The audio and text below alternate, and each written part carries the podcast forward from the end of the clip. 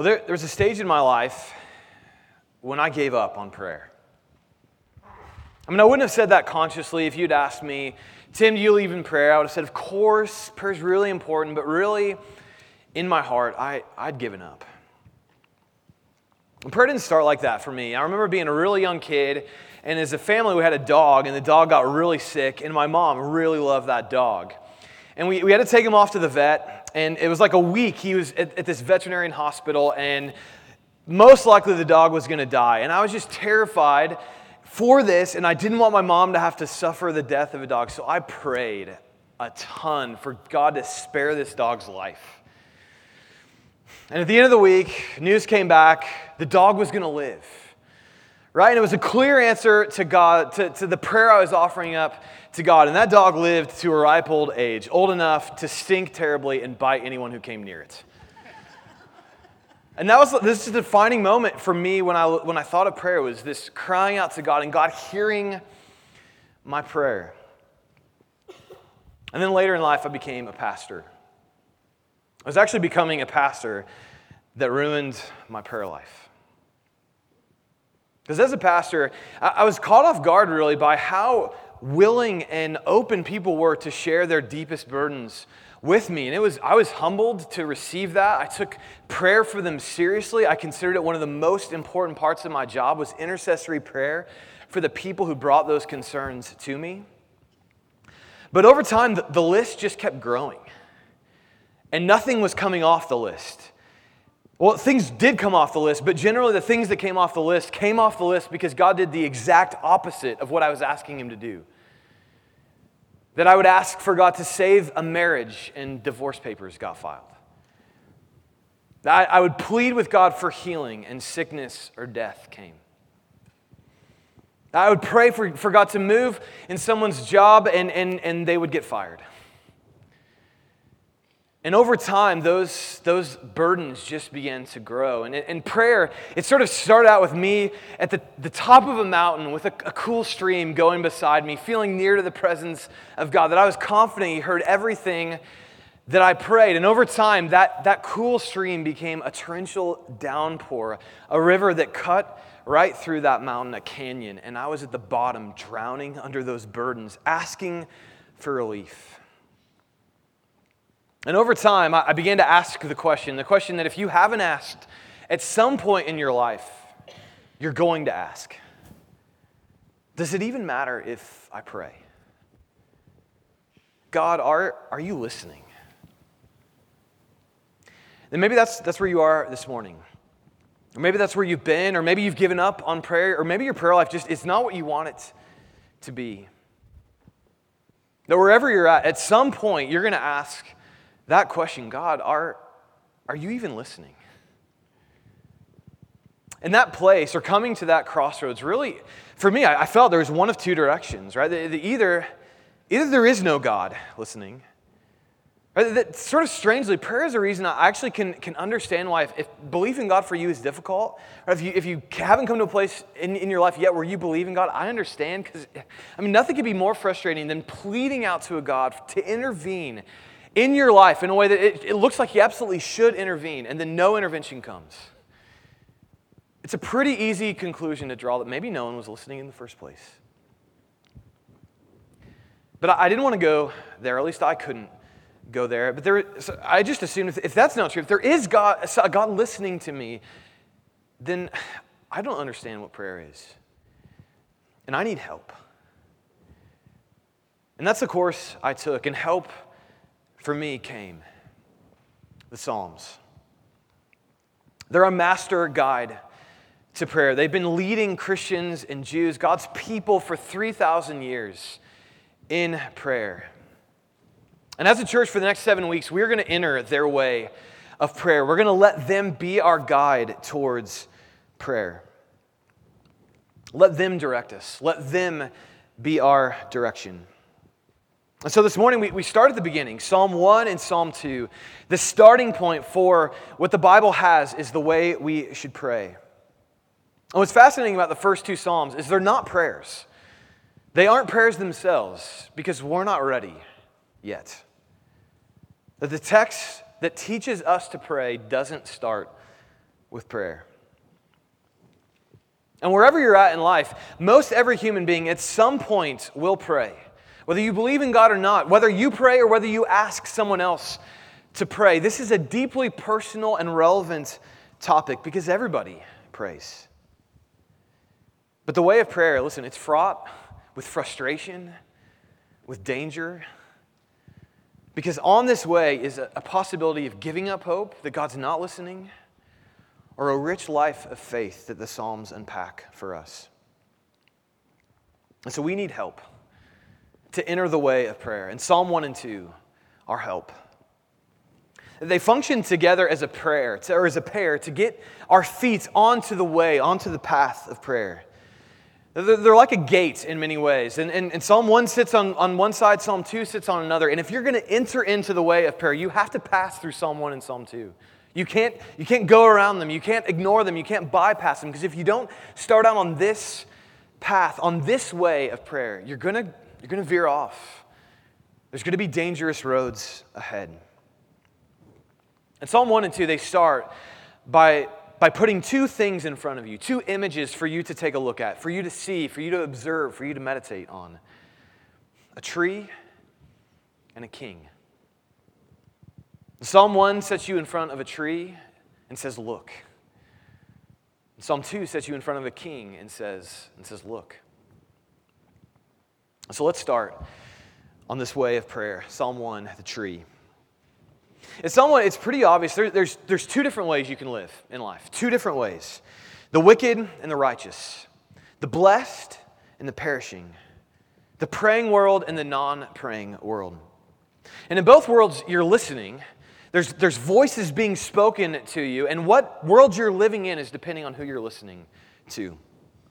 So the praying world starts in verse 1. Here's what the psalmist writes Blessed is the man, blessed is the person who walks not in the counsel of the wicked, nor stands in the way of sinners, nor sits in the seat of scoffers. Now, the image there, it's, it's of a council of people who are, are, in this case, wicked, and they're speaking saying, Come this way, go this direction, walk in this way, sit here. And so Psalm 1 starts off by saying, Listen, if you go off down that road, if you listen to the counsel of the wicked, you're going to end up scoffing in cynicism. Now, my assumption is, is no one here thinks you're on that path. Not a single one of us thinks, oh, that's, that sounds like me. I'm walking down that road. And yet, what Psalm 1 does is it, it forces a choice for you. That there's not thousands of voices that you're listening, there's not lots of different directions you can go. There's only two there's the counsel of the wicked, the non praying world, or second, the praying world, which is developed in, in verse 2. So, blesses the man who doesn't go that direction, but his delight is in the law of the Lord, and on his law he meditates day and night. He is like a tree planted by streams of water that yields its fruit in its season, and its leaf does not wither. In all that he does, he prospers. Now, here's what's fascinating to me with, with Psalm 1 is it the Psalms, which is our text for prayer, our guide for prayer, doesn't start by saying, Now listen, you better pray day and night. You better pray lots. You better pray all the time. You better pray day and night. No, what it says is you, if you're going to pray, if you're, if you're going to pray, if you're going to get onto this way of prayer, you have to meditate on the scriptures day and night. You have to be engaging the Bible day and night. Psalm 1 lays out two choices for you. You're either listening to the counsel of the wicked or you're listening to the word of God. And depending on who you're listening to, that's the direction your life is on. There's not another option. Someone doesn't give you a third way or a, a, a, mix between the two. No, there's two ways you can live, two voices you can listen to. And Psalm 1 says the, the way of delight, the way of blessedness is to listen to the Word of God. And that idea saved my prayer life. Psalm 1, 2, and 3 saved my prayer life. So, how? Why? Why is, is meditation on the, the Word of God so crucial to our prayer life? Well, prayer, prayer is a conversation. And I think most people would agree with that, no matter your religious backing. Whether you pray or not, you probably say, yeah, prayer sounds like a conversation. It's you speaking, you're speaking to God, it's a, it's a conversation. I, I think what I was was struggling with in, in prayer was that, that I thought I started that conversation. That I was speaking to God, pleading out with God, crying out to God into the void, hoping someone was there listening to me, hoping someone was there to intervene into my life. And it was starting to look like He wasn't listening. Like in the face of all the burdens of my world, there was no one there to intervene. Which is why I get to this place where I just ask God, are you listening? Psalm 1 2, listen, it, it agrees. Prayer is a conversation, but not one I started. God has started this conversation. He has already addressed me, He's spoken to me first. The scriptures. And prayer then is not me crying out into the void, hoping He will answer. Prayer is the fact that God has spoken to me first. He's addressed me, and now I am to answer. God has already addressed me. And what I thought was going on was that I was frustrated, crying out into the void, God, are you listening? And the reality was, He was asking the same question back at me Tim, are you listening? And that thought, that idea saved my prayer life. Eugene Peterson unpacks this idea more for us in, in what I think is the best book on prayer I've written. It's called Answering God. He, he unpacking Psalm 1, he says this about, about prayer. That there's a difference between praying to an unknown God we hope to discover in our praying and praying to a known God revealed through Israel and in Jesus Christ who speaks our language. In the first, we indulge our appetite for religious fulfillment. In the second, we practice obedient faith. First is a lot more fun, the second is a lot more important. What is essential in prayer is not that we learn to express ourselves, but that we learn to answer God. And that's why the prayers or the Psalms begin by, by saying, listen, if, if you want on the way of prayer, it starts with meditation on God's word. That if you want to know how to answer God in prayer, you have to meditate on his word. The meditation is how you and I answer the God who has addressed us. Which raises the question well, what's meditation? What does that mean? What does the psalmist mean when he says, meditate on God's word? Well, meditation, in the words of, of Eugene Peterson, it's, it's a murmuring, absorbed, ruminative interest into the Word of God, realizing that this is the important word, the word that determines all existence. The meditation, it's hearing, it's responding, it's listening to a word and taking it in, absorbing it, understanding it, ruminating over it. In many ways, it's, it's like how you and I learned to speak, how you and I learned language. For example, I have a three and a half year old right now who's learning how to speak. And he learns, he's learned every word, he's learned how to speak by us speaking words to him, and then he speaks them back to us right? He hears a sound, he thinks, his mind's at work, he, and then he regurgitates the sound back at us, right? And it takes a while for the sounds to match, and it takes a while for the meanings to match. So interestingly, Isaiah, my oldest, has started calling me Tim. Right? And I'm not Tim, Tim. I'm supposed to be Papa, but he keeps calling me Tim. And the reason he's calling me Tim is he hears my wife Misty call me Tim. And so he hears the word, he hears Tim, that sound, and then he, he sees me, this bearded fellow who's always at his house, and he connects the two. Tim is bearded fellow, right? And, and he, he, he pulls them together. And what's even weirder is he doesn't say Tim like, a, like just Tim. He says it like how Misty says it when I'm in trouble, right? So it, it's not, when Isaiah says Tim, it's not just Tim, it's Tim, which is just, it's strange, it's weird. But that's, that's all he knows. He's meditating right? He hears a word, he repeats it back. He hears a sound, he regurgitates it back at me. And so every time a new sound is spoken at Isaiah, he's meditating. He's learning how this word, this, this spoken sound, redefines his whole existence. Now he's learning slowly, I'm not Tim to him. I'm Papa, right? That, that's, that's who I am to him, and that opens a different world to him. He's one of only two people, soon to be three, in the world who can use that name in reference to me. And he's meditating on it, he's learning that. And this is why meditation is so crucial to prayer. That God has spoken, He's spoken a word into your life, and you have to listen and dwell and take it in and let that word redefine everything for you. It's the most important word spoken. There's not a more important word spoken to you than what's spoken to you in the scriptures. So let's get practical. And how, how do you meditate? if it's important to hear this word, how, how do we meditate? And, and let me just say that the most simplest way, the most simple next step I can give you is, is in your times of prayer, read your Bible and then pray. Read your Bible before you pray. And this doesn't have to be a legalistic rule, right? If someone comes up to you in tears, pleading for prayer, don't say, hold on a second, let me open my Bible really quick. You open up to Leviticus, and then you got to read them, read them Leviticus before you pray to them. I'm not saying that. It's not a legalistic rule. But in your regular rhythm of prayer, if you know you're sitting down to pray, before you open up and begin to speak to God, open His Word and let Him speak to you first. But understand, reading, or just reading God's Word, it's, it's not meditating. Reading's not exactly meditating.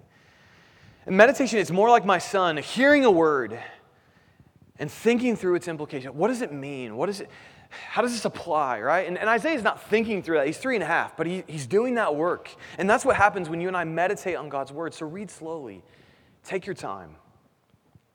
And if you're not in a regular rhythm of, of reading the Bible, I'd encourage you. We have an Open Here series, which gives daily emails and, and bookmarks that goes along with our sermon series. It, it's a place to get started. In fact, even the next seven weeks, we're focused in the Psalms. We'll be reading Psalms. So use the next seven weeks to, to read those Psalms and let them guide you into prayer.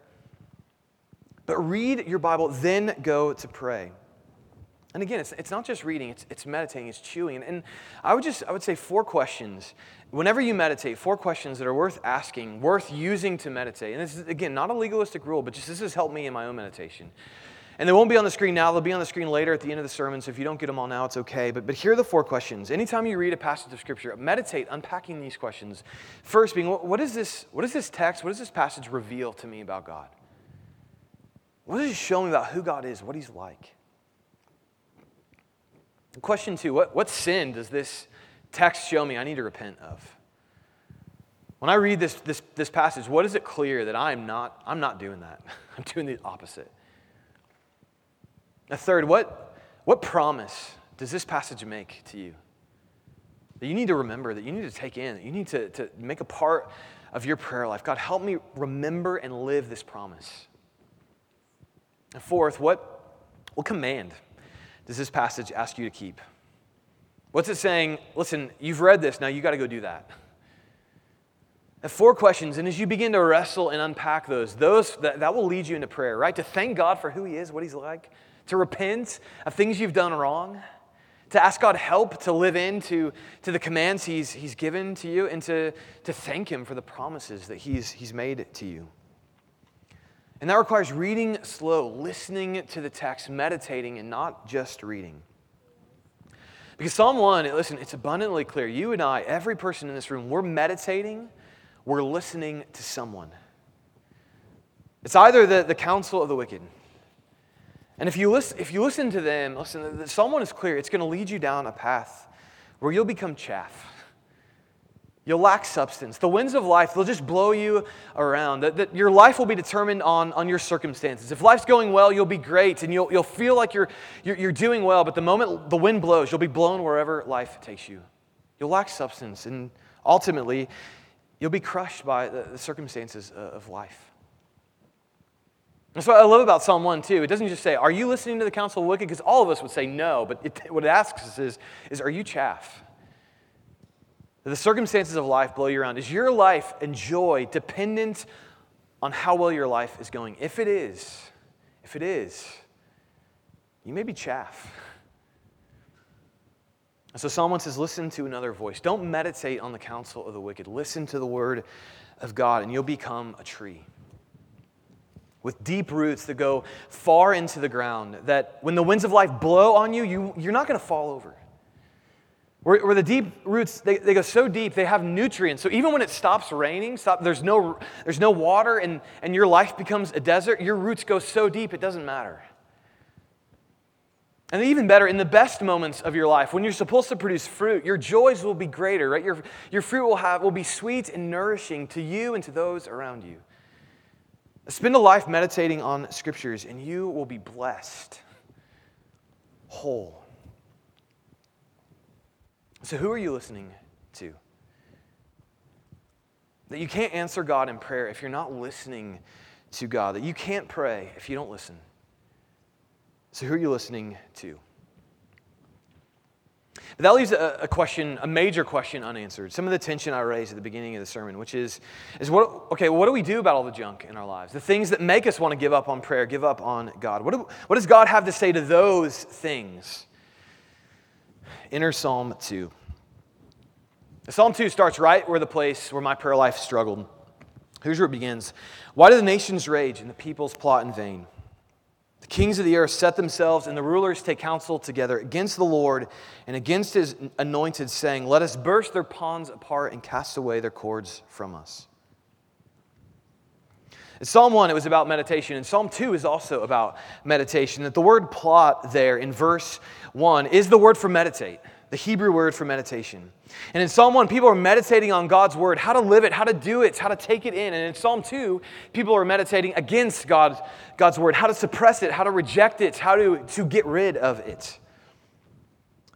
So these things that do this, these kings, these powers, our world is a world that meditates against God and His word. And these things that do that are impressive.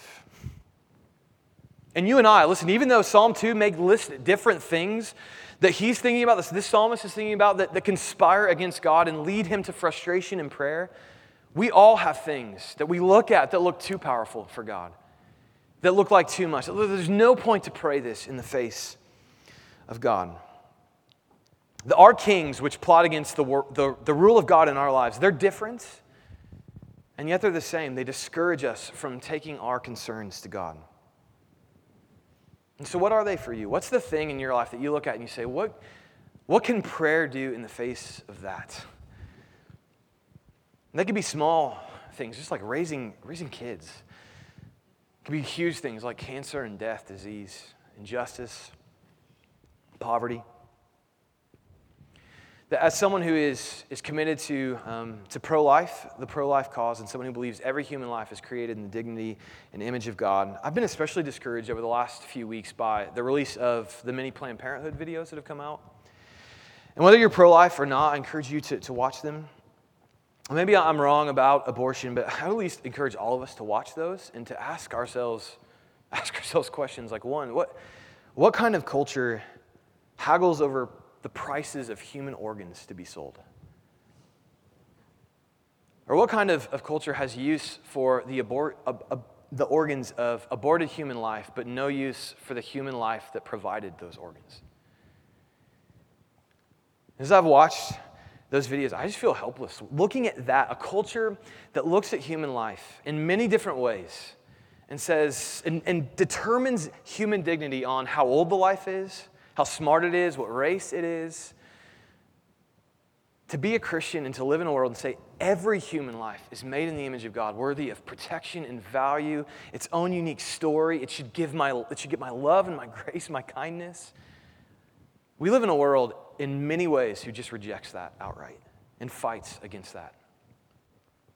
And hearing that, I, or seeing that, I just feel helpless. Helpless to give grace and offer hope to, to women who have had abortions, to, to convince a world that every human life is actually valuable and actually made in the image of God. That we all have those things. For me, it's, it's been that over the last couple weeks. But what's it, what is it for you that you look at in your life and you say, what good is prayer in the face of all of that? What could God possibly do? Or maybe you you came in with a lot of faith. God can do anything. And your expectations have just been crushed again and again and again. That's why we have Psalm 2. Psalm 2 is God's response to that world, God's response to those powers, those kings, those realities that are meditating against Him and His Word. God responds in two ways in Psalm 2. First, He laughs. But don't skip over that. The things that you and I look at and think are, are unassailable, God thinks is a joke.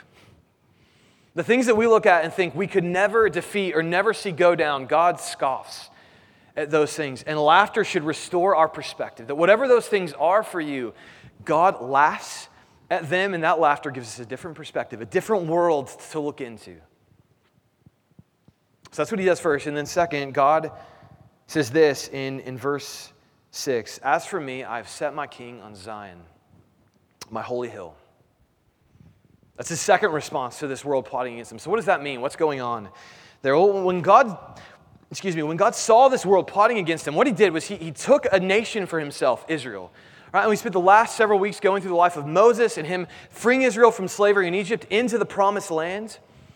And so God creates this, this, nation or chooses this nation, Israel, for himself. And then once Israel's in the promised land, he takes a king, an ordinary boy from this ordinary nation, and he sets him, this king, in Jerusalem on Mount Zion.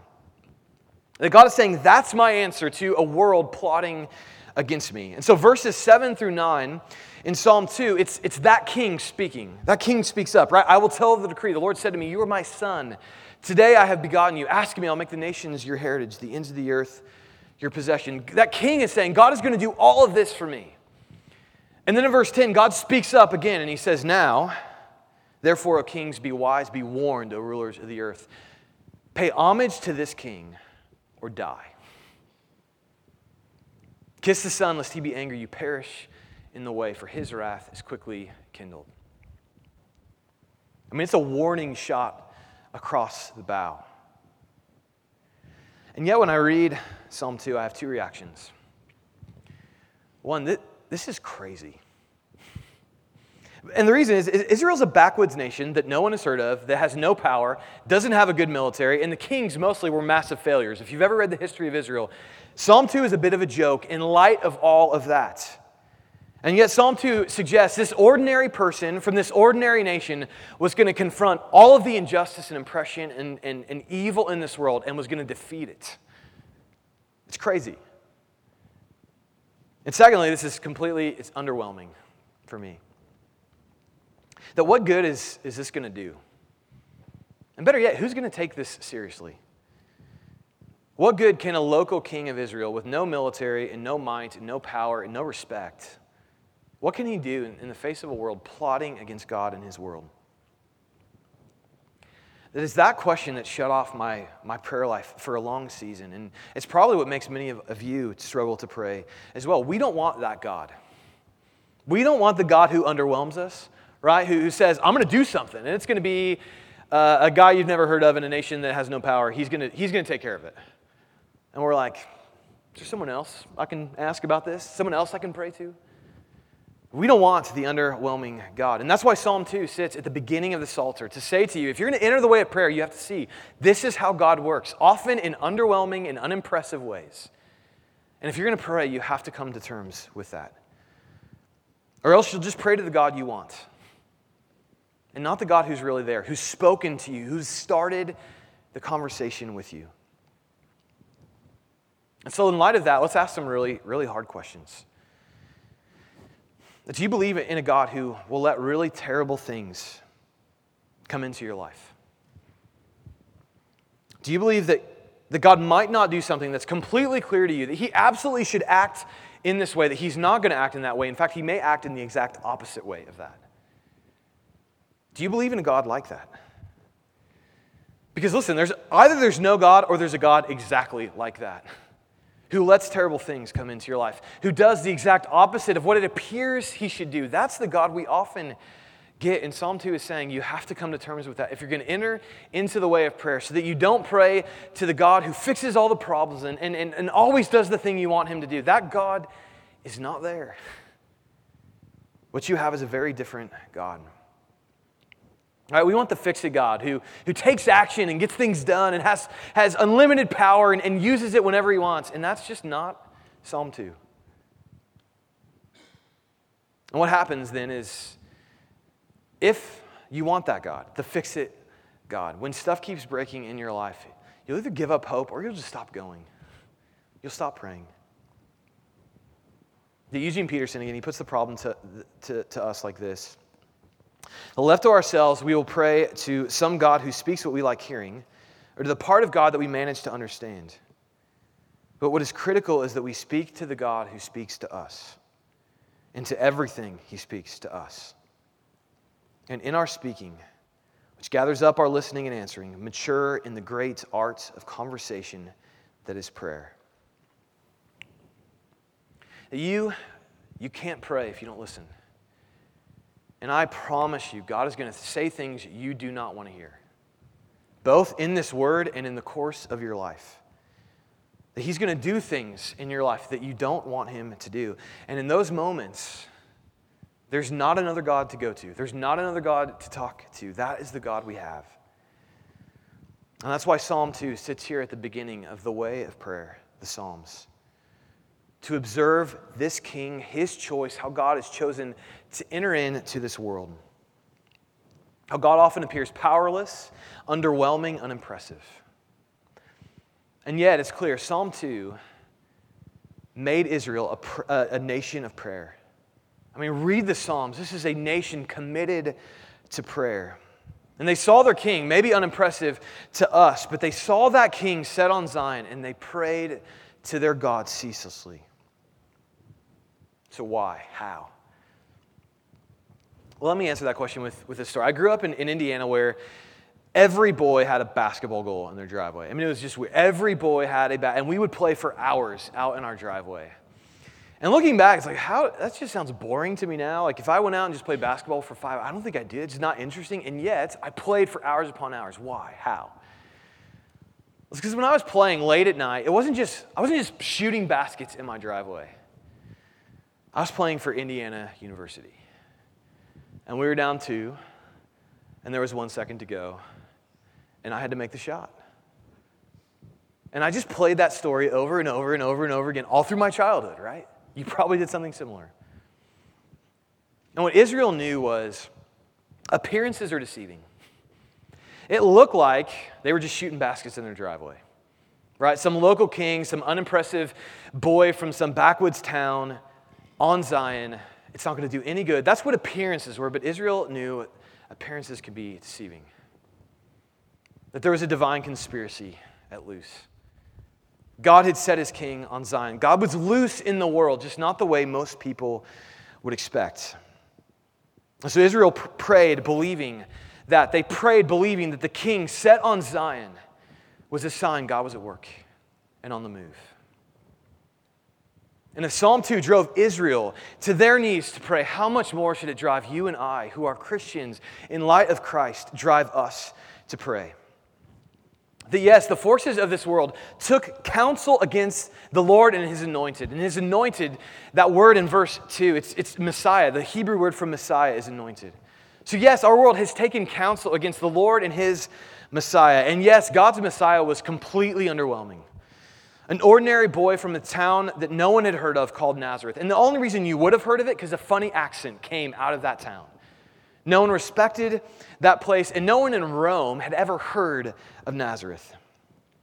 And even worse, when this Messiah entered into Jerusalem for the last time, when he got to Mount Zion, here's, here's his victory speech on his way in Say to the daughter of Zion, Behold, your king is coming to you, humble and mounted on a donkey, on a colt, the foal of a beast of burden.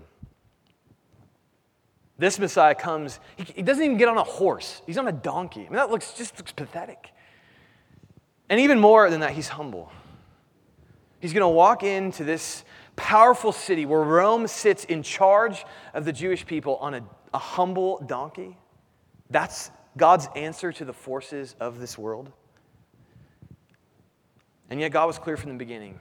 At his baptism in Luke 3, God spoke Psalm 2 over Jesus when he said, This is my son in whom I'm well pleased. That's Psalm 2, God saying, This is my king. Right? As for me, I've set my king in Zion, my holy hill. God was saying Psalm 2 is coming true in this life, the life of this person. And if you lived at that time, it would have been completely underwhelming to you. The kings, the powers of this earth, they set themselves against him. They took counsel against this Messiah, and they put him on a cross. And they cast off his cords when they nailed him to the tree. And he who sat in the heavens laughed. The Lord held them in derision. And he spoke to the powers of this world, to Pilate, to Rome, to any force that would oppose God. As for me, I've set my king on Zion, my holy hill. We expected a throne, but we got a cross.